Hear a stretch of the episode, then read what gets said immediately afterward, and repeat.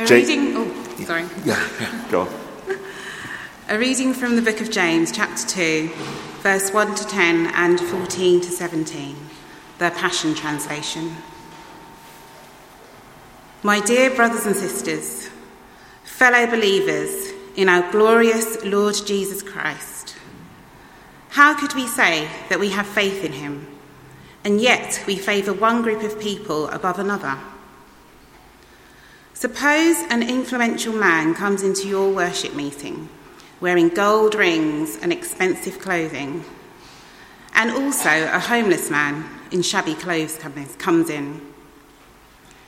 If you show special attention to the rich man in expensive clothes and say, Here's a seat of honour for you, right up the front, but you turn and say to the poor beggar dressed in rags, You stand over there, over here, or sit over there on the floor in the back, then you've demonstrated gross prejudice among yourselves and used evil standards of judgment. So, listen carefully, my dear brothers and sisters. Hasn't God chosen the poor in the world's eyes to be those who are rich in faith? And won't they be the heirs of the kingdom realm he promised to those who love him? But yet, you insult and shun the poor in your efforts to impress the rich. Isn't it the wealthy who exploit you and drag you into court? Aren't they the ones who blaspheme the beautiful name of the one you now belong to? Your calling is to fulfill the royal law of love as given to us in this scripture. You must love and value your neighbour as you love and value yourself. For keeping this law is the noble way to live. But when you show prejudice, you commit sin and you violate this royal law of love. For the one who attempts to keep all the law of Moses but fails in just one point has become guilty of breaking the law in every respect. My dear brothers and sisters, what good is it if someone claims to have faith but demonstrates no good works to prove it? How could this kind of faith save anyone? For example, if a brother or sister in the faith is poorly clothed and hungry, and you leave them saying, Goodbye, I hope you stay warm and have plenty to eat, but you don't provide them with a coat or even a cup of soup, what good is your faith? So then, faith that doesn't involve action is phony. This is the word of the Lord.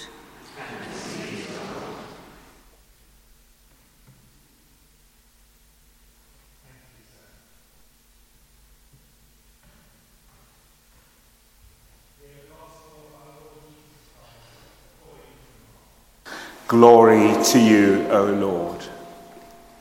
Mark chapter 7, reading from the 24th verse. From there, Jesus set out and went away to the region of Tyre. He entered a house and didn't want anyone to know he was there. Yet he could not escape notice. But a woman whose little daughter had an unclean spirit immediately heard about him, and she came and bowed down at his feet. Now the woman was a Gentile of Syrophoenician origin. She begged him to cast the demon out of her daughter. He said to her, Let the children be fed first, for it is not fair to take the children's food and throw it to the dogs. But she answered him, Sir, even the dogs under the table eat the children's crumbs. Then he said to her, For saying that, you may go. The demon has left your daughter. So she went home, found the child lying on the bed, and the demon gone. Then he returned from the region of Tyre and went by way of Sidon towards the Sea of Galilee in the region of the Decapolis. They brought to him a deaf man who had an impediment in his speech, and they begged him to lay his hand on him. He took him aside in private, away from the crowd, and put his fingers into his ears, and he spat and touched his tongue. Then, looking up to heaven, he sighed and said to him, Ephphatha, that is, be opened. And immediately his ears were opened, his tongue was released, and he spoke plainly. Then Jesus ordered them to tell no one. But the more he ordered them, the more zealously they proclaimed it. They were astounded beyond measure, saying, He has done everything well. He even makes the deaf to hear and the mute to speak. This is the gospel of the Lord. Praise to you, O Christ. So, Lord, open our ears and our hearts afresh to receive you, to hear you, and to act on your words. In Jesus' name, Amen. Would you please be seated? I have a dear friend who's always an example to me and perhaps he's watching this morning online. Let's call him John. An example because whenever I've been with him on the streets of London and a beggar has asked him for money, he always, always obliges. Not simply with a pound, but often two or three or even a fiver. And me, I think, can't he see they've already got the DTs, delirium tremens, they're shaking? They're just going to spend it on alcohol or drugs.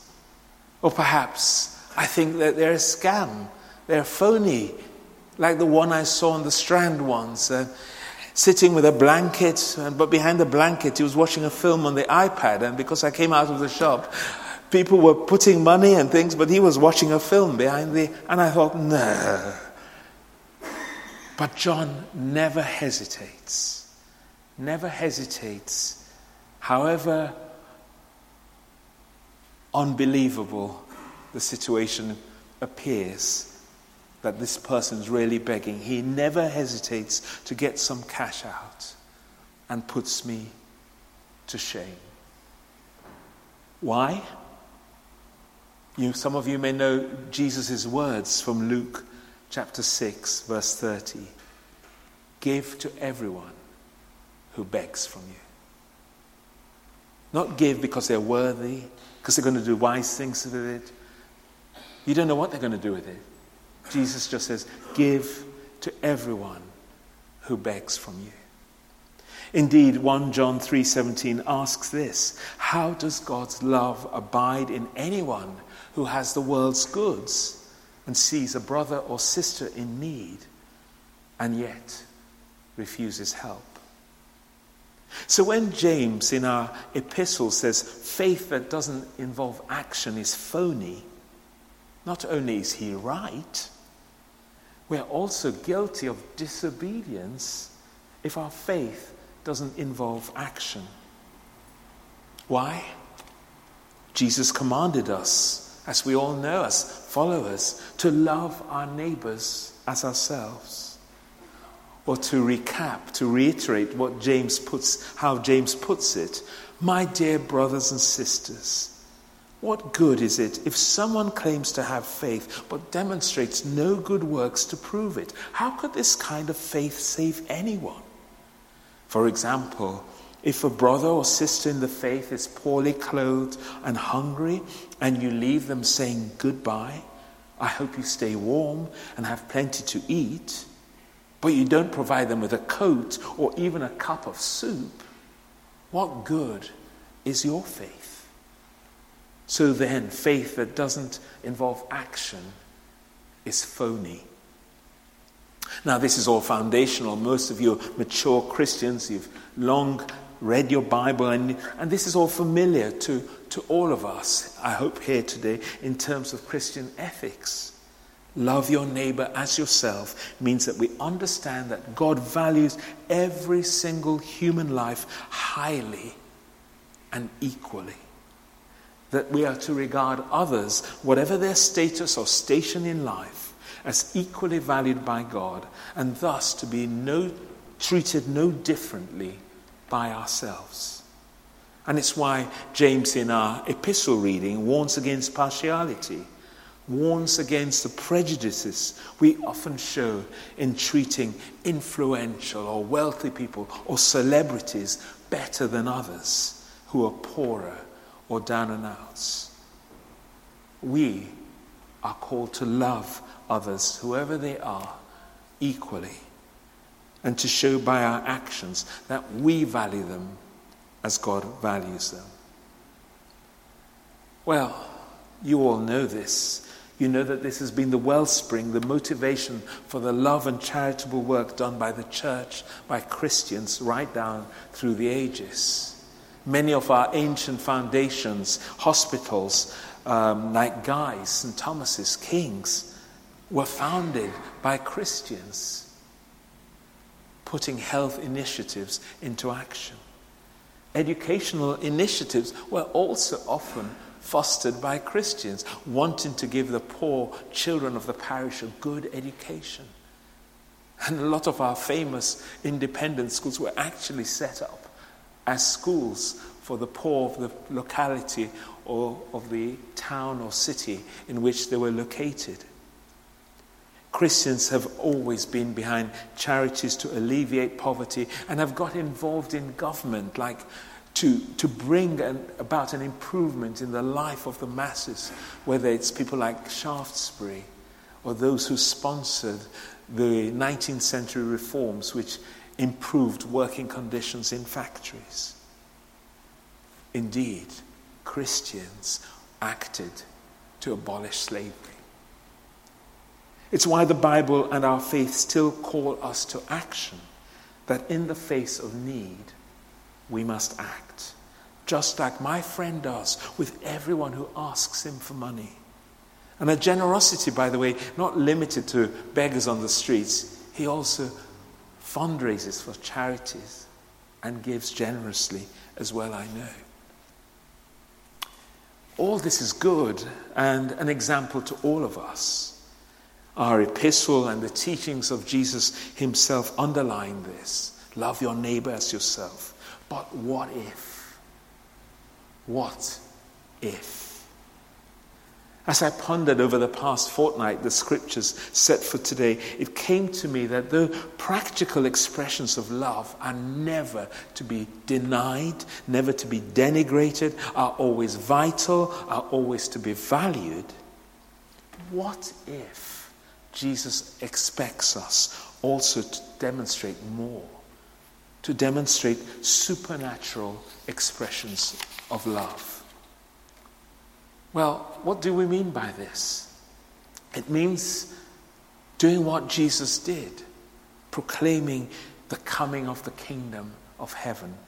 He cured the sick, he raised the dead, he cleansed lepers, he cast out demons. Indeed, he taught his disciples to do the same. Matthew 10 7.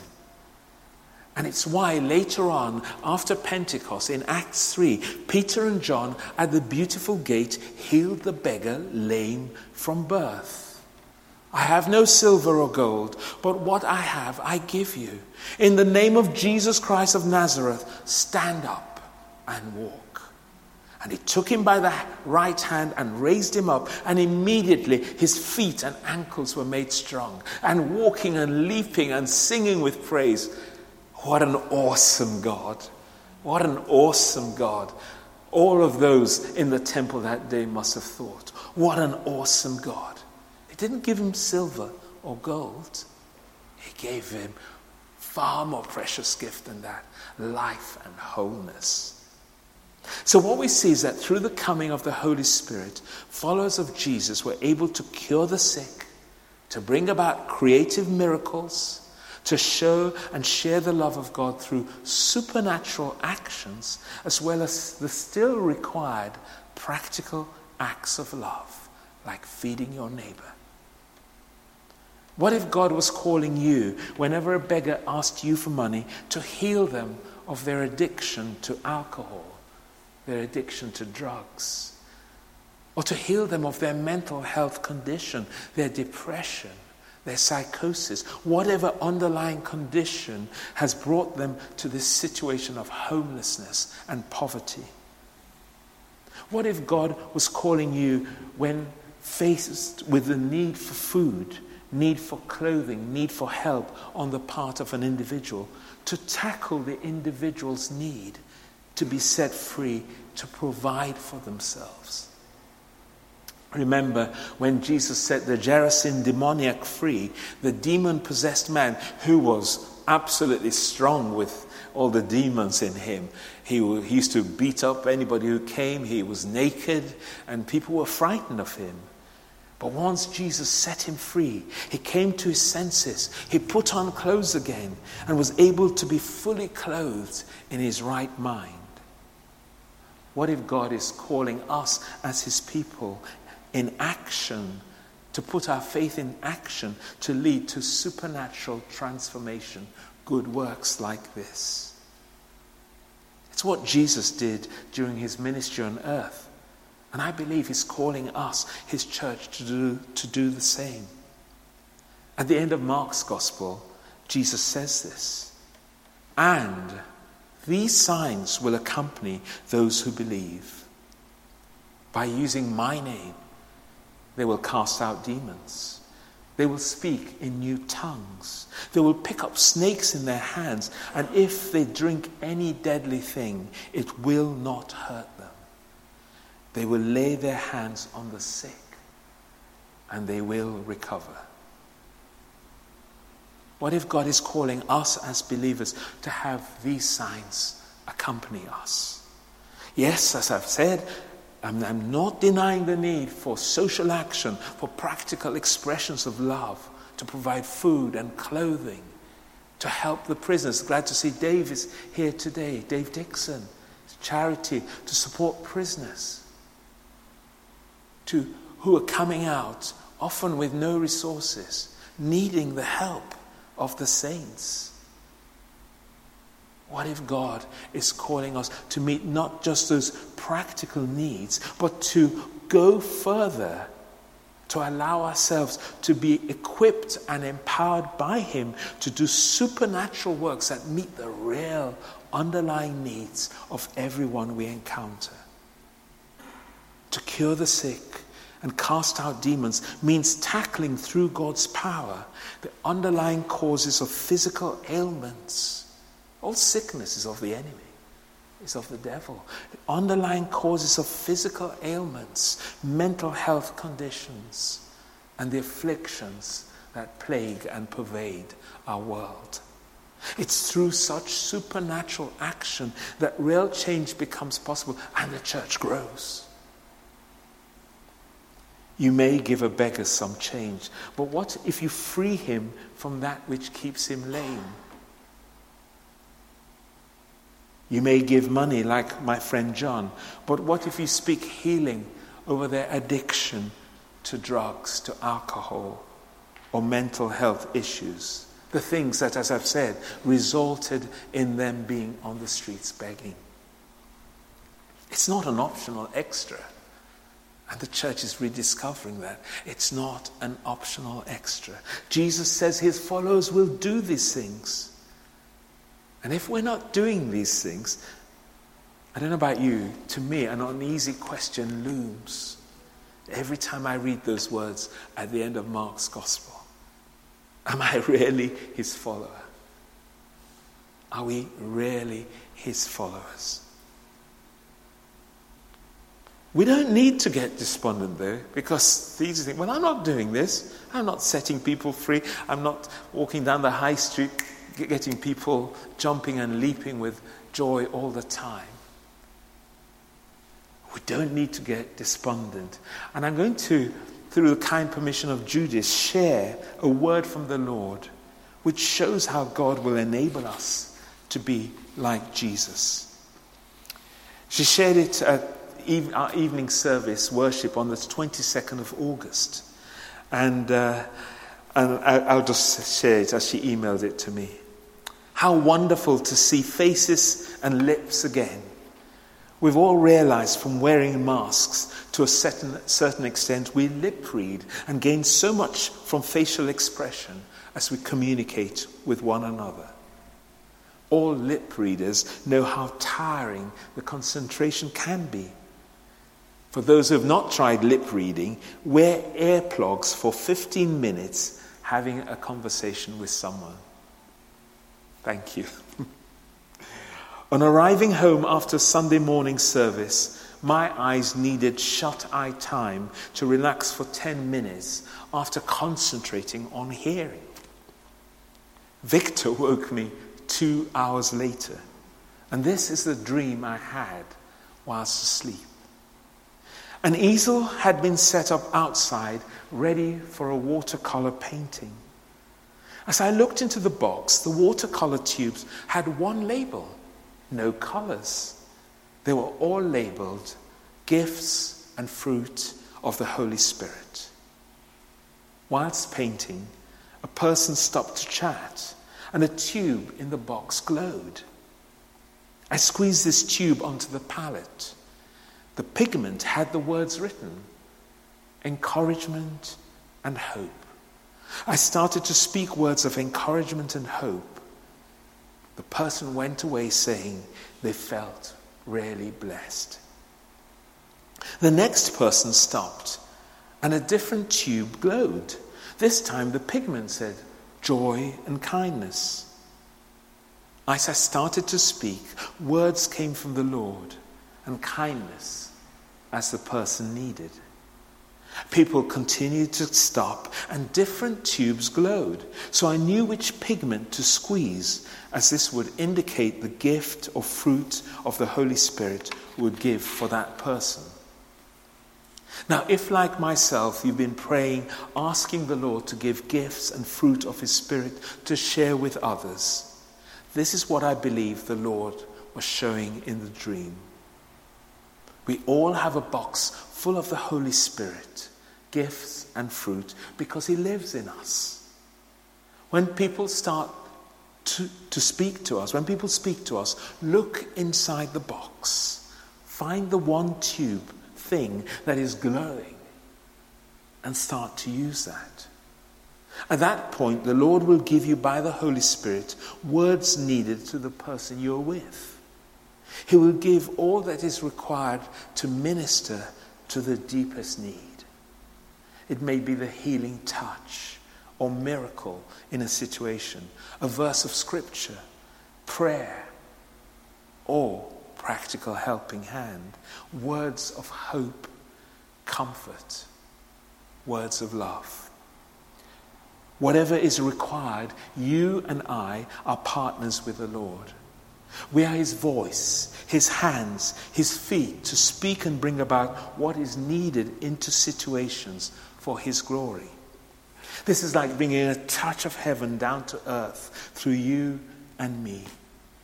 What a privilege and joy. The Lord has invested so much in us, and He wants us to know the joy of being partners and a channel of His blessing to others. As I shared this with the Sunday evening group, I started by saying I'm very excited by all God is doing at St. Paul's. The sense of the Lord's presence and atmosphere is where we are filled with His power to go out and share the gifts and fruit of the Holy Spirit and the many blessings we receive. That's our awesome God. He wants to use little old me little old you to bring about his glory on earth, to show the world he's real. That men and women like you and me can transform the lives of those we encounter with the good news of Jesus Christ. We're going to pray into this because this is what God wants that these signs will accompany those who believe. The gift of tongues, but also to lay hands on the sick and see them recover. to cast out demons, to raise the dead. You know, some of you may have tired of me talking about new season of NSPPD, new season of prophetic prayer declarations.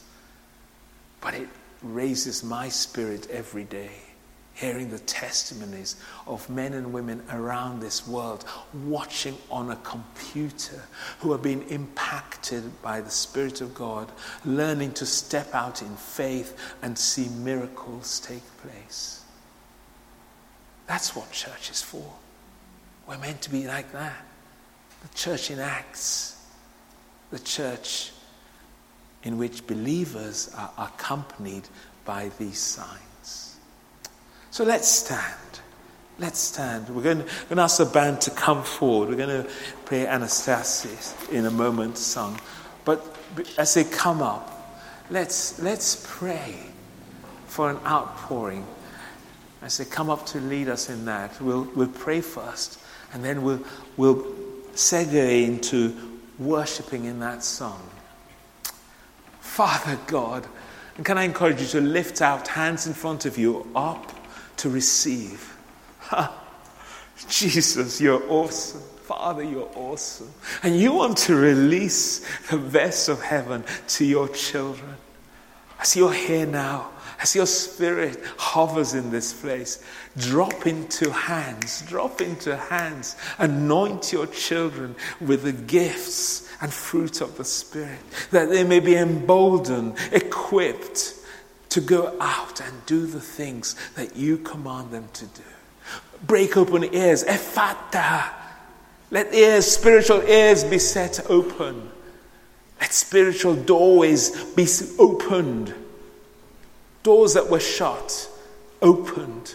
Father, let the Spirit of God fall upon your people afresh, unto all, every hungry heart, everyone desiring to go deeper with you. Meet their need right now.